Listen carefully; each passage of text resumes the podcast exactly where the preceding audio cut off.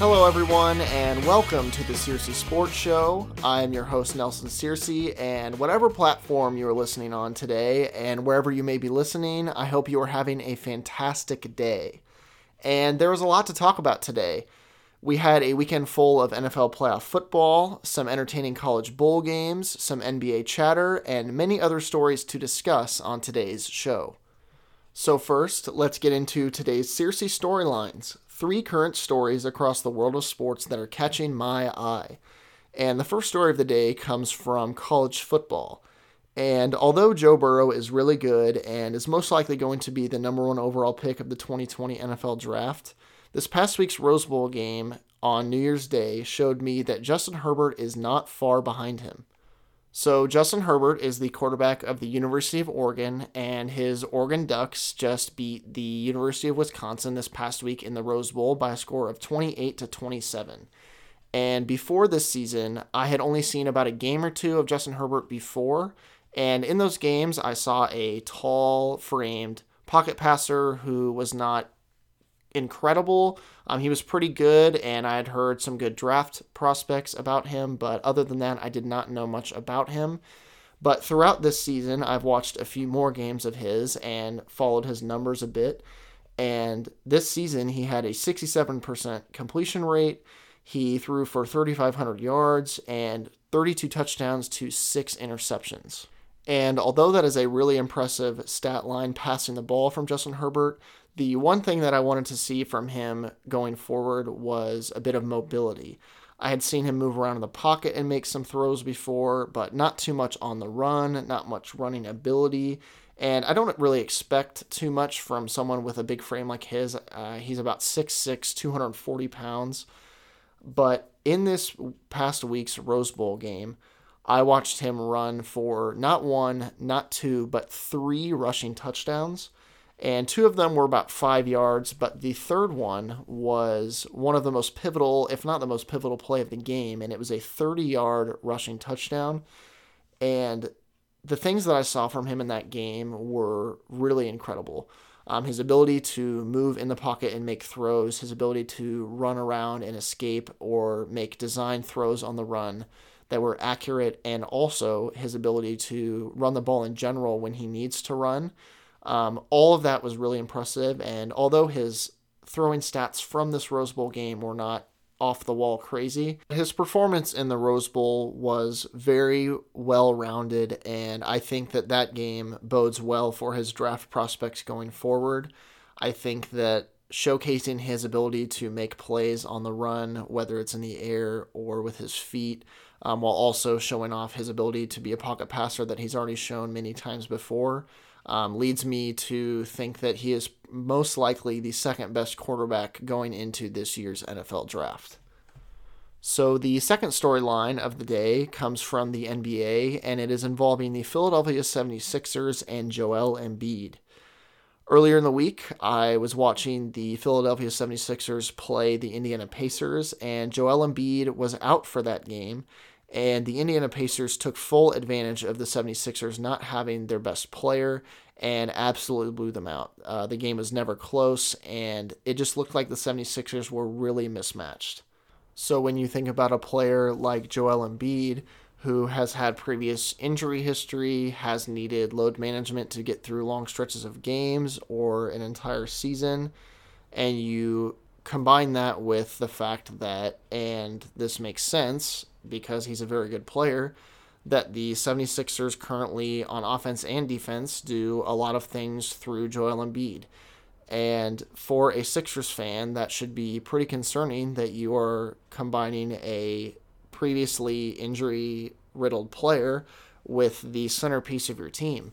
And not only would the 76ers in a Joel Embiid absence miss his high quality play, they would also miss the energy that he brings to games. Um, he comes into every game and it seems like he's ready to kind of trash talk someone, be in someone's ear, um, and he's ready to go. He's somebody who loves the game of basketball, and you can see it in his face and his actions every single night. And for the 76ers to ever miss out on that in a game is is a big deal. And then you also think about their prospects of big men in the East that they have to go against. Uh, guys like Bam Adebayo, Domantas Sabonis and Miles Turner, Giannis Antetokounmpo. All these big men matchups are a problem if especially if they don't have Joel Embiid, but they're already a problem even with Joel Embiid because all of those guys are incredible players. And you also have depth questions. Um, the 76ers don't really have a very dominant bench rotation. And so I wouldn't say that I am right now concerned about the 76ers, but this is more just a warning that if Joel Embiid has to miss a significant amount of time or most of a playoff series, I think that the odds that the 76ers continue to play at the level that they are currently playing is very slim. So now we will move to the third and final story from today's Searcy storylines, and it is from college basketball.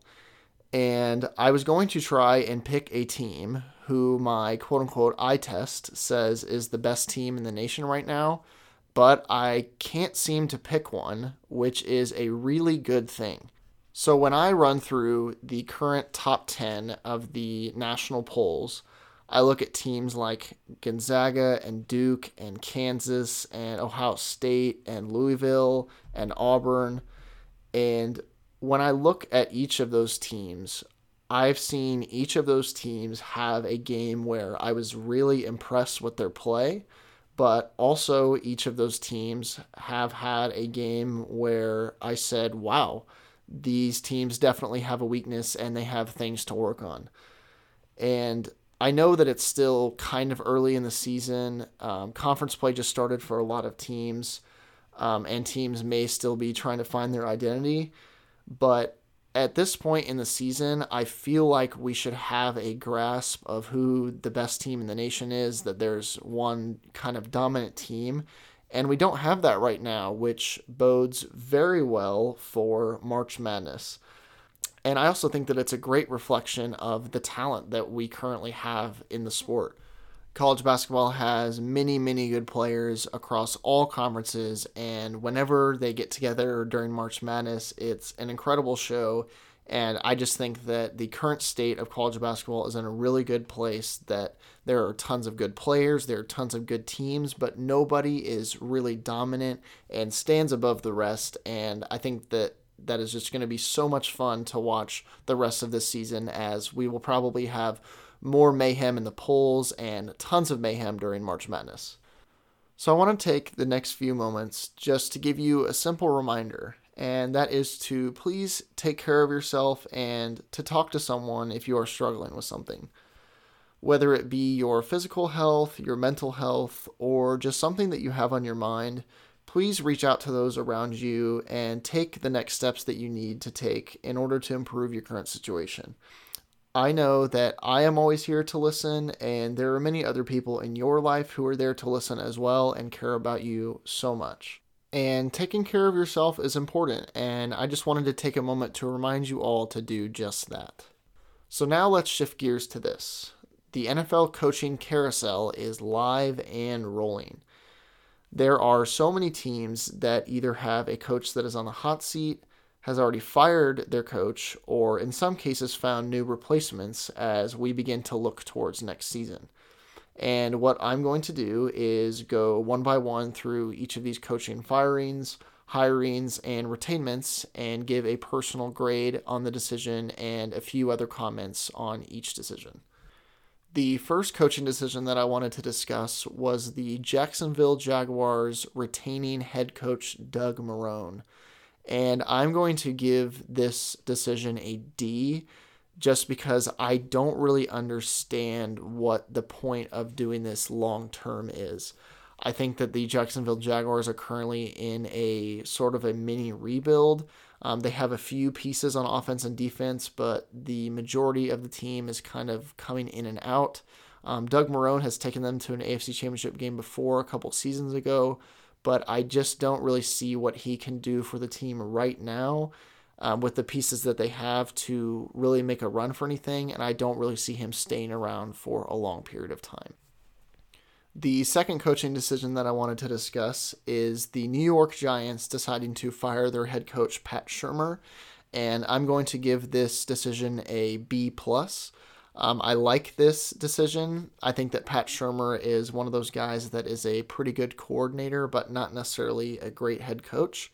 Um, we see this a lot every year as coaches come in and out, and a lot of coordinators are moved up into the head coaching position. They don't have a great year, and then they move back to a coordinator position, and they do very well. Um, Pat Shurmur developed a lot of good relationships while he was in New York with his players, but the success in terms of wins and losses wasn't quite there. And I think that the Giants are pretty close to taking a step towards contention. And I think that a culture change at this point in time is going to be a good thing for the New York Giants going forward. The next coaching decision that I wanted to discuss is the Washington Redskins deciding to hire Ron Rivera as their next head coach. And I give this decision an A. Um, I love this decision by the Redskins. Um, Ron Rivera is a guy who knows what he's doing. Um, I'm not really sure why Carolina let him go, to be honest. Um, but Ron Rivera is a great defensive mind. Um, he definitely knows what he's doing. Um, the Redskins kind of need someone who knows what they're doing to kind of get that organization back on track. There's a lot of questions about ownership and fans and a lot of stuff surrounding that organization. But I think going forward with kind of the young core that they have, um, Ron Rivera will be a great guy to kind of get them back on track to where they need to go. The next coaching decision to discuss is the Cleveland Browns firing their head coach, Freddie Kitchens, and I give this decision an A. I think it was pretty clear to a lot of us that Freddie Kitchens was a bit in over his head this year. Um, the culture of the team was a bit all over the place. Um, the play calling and play designs were a bit sloppy and messy. And overall, um, I think that Freddie meant well, but it just didn't really seem to work out for him. And I think it was the right decision for Cleveland to move on so swiftly. Um, I think that their next coach should be someone who is disciplined, who is hard nosed, is going to go in there and immediately shift the culture and make guys get stuff done. And I think that Cleveland is not far from being able to get stuff done and get back to a winning team. The next coaching change to discuss is the Carolina Panthers firing their head coach, Ron Rivera, and I give this decision an F. I don't really see what else the Carolina Panthers could get. Um, I understand that they're kind of moving towards a whole remodel, rebuild um, but I think that Ron Rivera is somebody who can endure a rebuild. Um, he's a very proven head coach. He's been proven loyal to Carolina. He has a great defensive mind, and I think he has an overall good mind for the game. Um, I think that as you go through a rebuilding stage, it's good for someone to be able to lead with a foundation, and I think that Ron Rivera could have done that for them. And I'm just not really sure why they would make this decision in the midst of their current rebuild. The next coaching decision to discuss is the Atlanta Falcons deciding to retain head coach Dan Quinn. And I give this grade a B. Um, I think that Dan Quinn has a solid foundation. Um, he's also been proven very loyal to Atlanta. Um, the players seem to like him. I think that the players in the last like six weeks of the season played really hard for him. Um, you could see that um, they were out of the playoffs for the last month or so of the season, but the players played really hard and they seemed to have a lot of fun. And Dan Quinn was having fun coaching them. And I think that once they kind of let go and realize that Dan is a leader that they want around, I don't know how high his ceiling is, but I do think that Dan Quinn in the short term is a good decision to retain as the head coach of the Atlanta Falcons.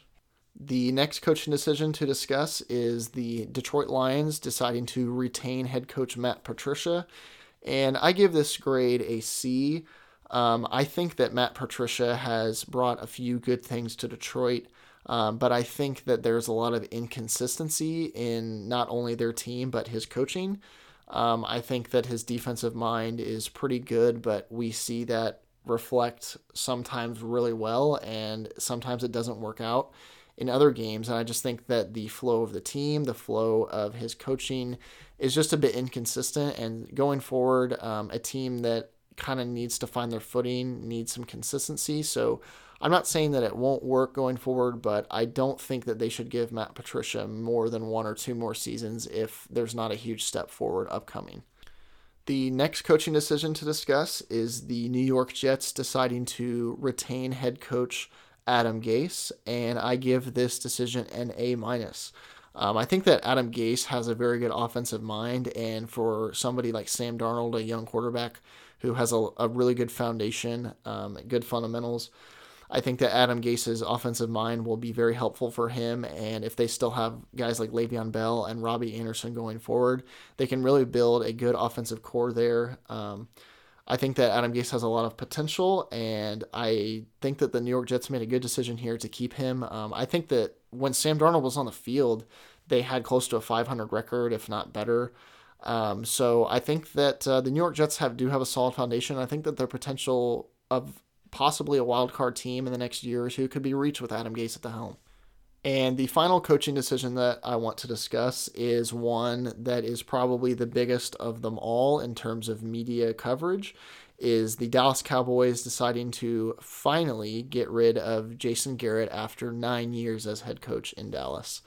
And I give this grade an A, not because I think that Jason Garrett is a bad coach by any means. I think he's not bad, but that is the problem that the Cowboys have faced the past nine years or longer is mediocrity. Um, Jason Garrett has been not bad, but they need somebody who can kind of take them to the next level. And although they don't really know who that is yet, um, whoever that the Dallas Cowboys decide to bring in needs to be someone who can maximize their level of talent on both sides of the ball while still continuing to build the brand that is the Dallas Cowboys because at the end of the day, it is a business, and someone like Jerry Jones is going to want someone who is good with the media, is a good face.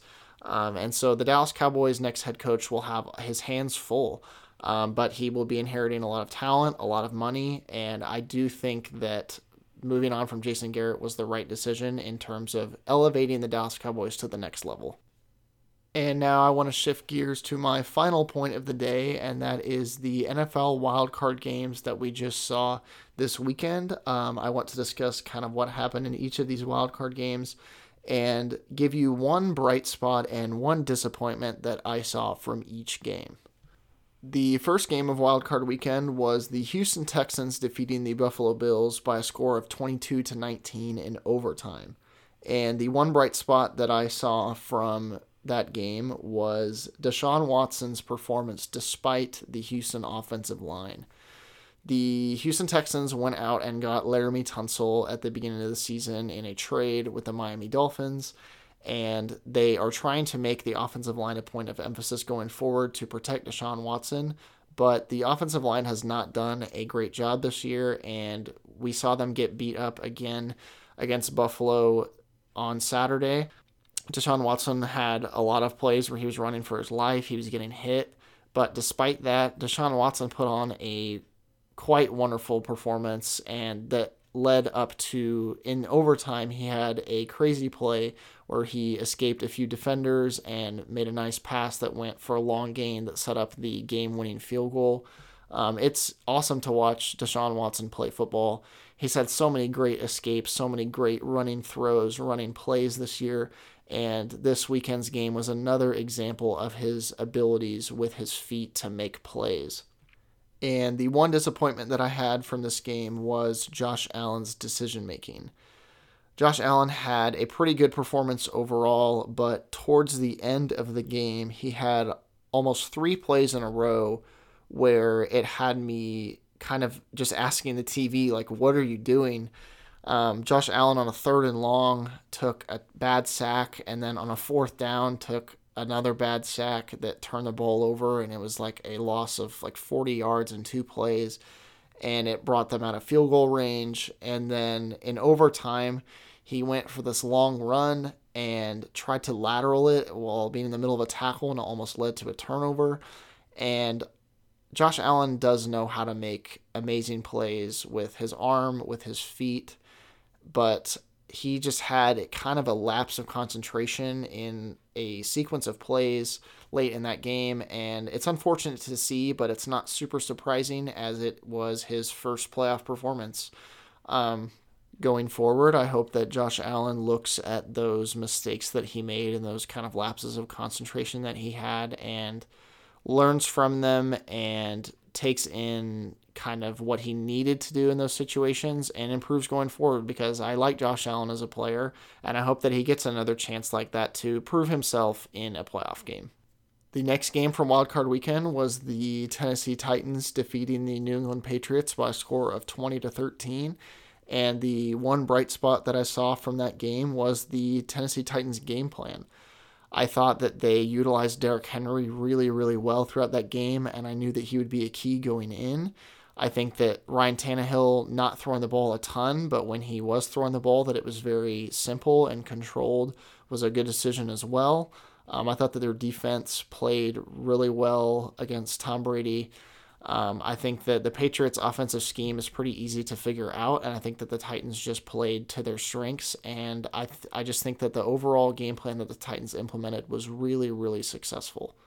And the one disappointment that I had from this game was the New England Patriots game plan.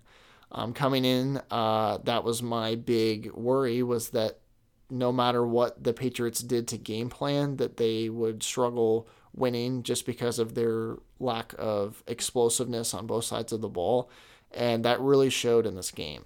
Um, I don't think that their game plan was awful because I think that they had an idea of how to try to stop Derrick Henry and to stop these kind of short to mid throws that Ryan Tannehill was going to make. And then on the other side of the ball, where they were facing a pretty stingy Titans defense, that they had a lot of good short passes and quick passes for Brady and some good run designs, but they just didn't execute how they should have. And I thought that Derrick Henry, as he continued to dominate the game, it didn't really seem like the Patriots' defensive scheme changed much, and Derrick Henry continued to be a factor that the Patriots didn't really have an answer for. And it's very odd to see a Bill Belichick led team not have an answer for a player. And so the Patriots' game plan wasn't poor, it just wasn't good enough to win that game. The next game from Wildcard Weekend was the Minnesota Vikings defeating the New Orleans Saints by a score of 26 to 20 in overtime and the one bright spot that I saw from that game was Kirk Cousins finally delivering in his clutch moment. Kirk Cousins has often been criticized by a lot of people, including myself, for really folding under pressure and letting the pressure get to his head and putting a lot of pressure on himself personally. And he rose up in the biggest stage and in the biggest moment today and delivered some amazing throws and made some amazing plays. And overall, I'm really happy for him. Um, he's a guy who has been waiting a long time for a moment like this, but it's not time to kind of dwell and sit on that moment because he has to play another playoff game next week. So we will see how Kirk does next week in his next big moment. And the one disappointment that I had from this game was that the New Orleans Saints' biggest offensive weapons, guys like Michael Thomas and Alvin Kamara, were not huge factors in this game. Um, I was pretty surprised that someone like Michael Thomas, who has had such a dominant season, and a guy like Alvin Kamara, who makes plays in the run game and the pass game on a consistent basis, just really didn't have much of an impact on the game. And shout out to Minnesota's defense for kind of holding those guys in check. But I was just really surprised and a bit disappointed that I didn't get to see guys, such big superstars like Michael Thomas and Alvin Kamara, have a huge game on a big stage. And the final game from Wildcard Weekend was the Seattle Seahawks defeating the Philadelphia Eagles by a score of 17 to 9. And the one bright spot that I saw from this game was getting to watch Russell Wilson do his thing. Um, Russell Wilson had another wonderful game, another wonderful playoff performance. Um, his connections to Tyler Lockett and DK Metcalf were incredible, and um, it's just so much fun to be able to watch Russell Wilson play football. Um, he does so many amazing things with his legs. Um, he does amazing things with his arm, and it's just awesome to watch him be able to play football. And the one disappointment that I had from this game was not being able to watch Carson Wentz match up against Russell Wilson and play in his first playoff game ever. Carson Wentz has unfortunately missed the last two postseasons that the Eagles have been in due to a ACL and a back injury. And now he finally got his chance to lead his team through the whole season and then go to the postseason and play in a postseason game and hopefully lead his team in a playoff run. And in the first quarter, he got hit in the back of the head by Jadeveon Clowney and his head hit the turf pretty hard and that knocked him out of the rest of the game. And it just stinks to see a guy who's worked so hard and has waited for his big moment be taken out, especially by an injury like that, and and hopefully his head injury isn't too severe. But uh, but I was just disappointed that I didn't get to see Carson Wentz, a guy who is kind of an up and coming star in the NFL, be able to play in a playoff game and have his big moment um, against a formidable opponent as such as the Seattle Seahawks on Russell Wilson. And I think it would have been really cool to watch Russell Wilson and Carson Wentz go at it together, as that's two of my favorite quarterbacks in the league. And uh, unfortunately, we didn't get to see that. And hopefully, in the future, we get more games like that of Russell Wilson and Carson Wentz and just wonderful quarterback matchups in the playoffs. And I just hope that guys like that never have to deal with injury in those big moments. And with that, that concludes today's episode of the Searcy Sports Show. Thank you so much for tuning in today. Um, just a reminder that you can check out episodes and clips from the show on Spotify, YouTube, and SoundCloud under the name The Searcy Sports Show. And you can find the show on social media on Facebook, Twitter, and Instagram as well. And until next time, this has been your host, Nelson Searcy, signing off.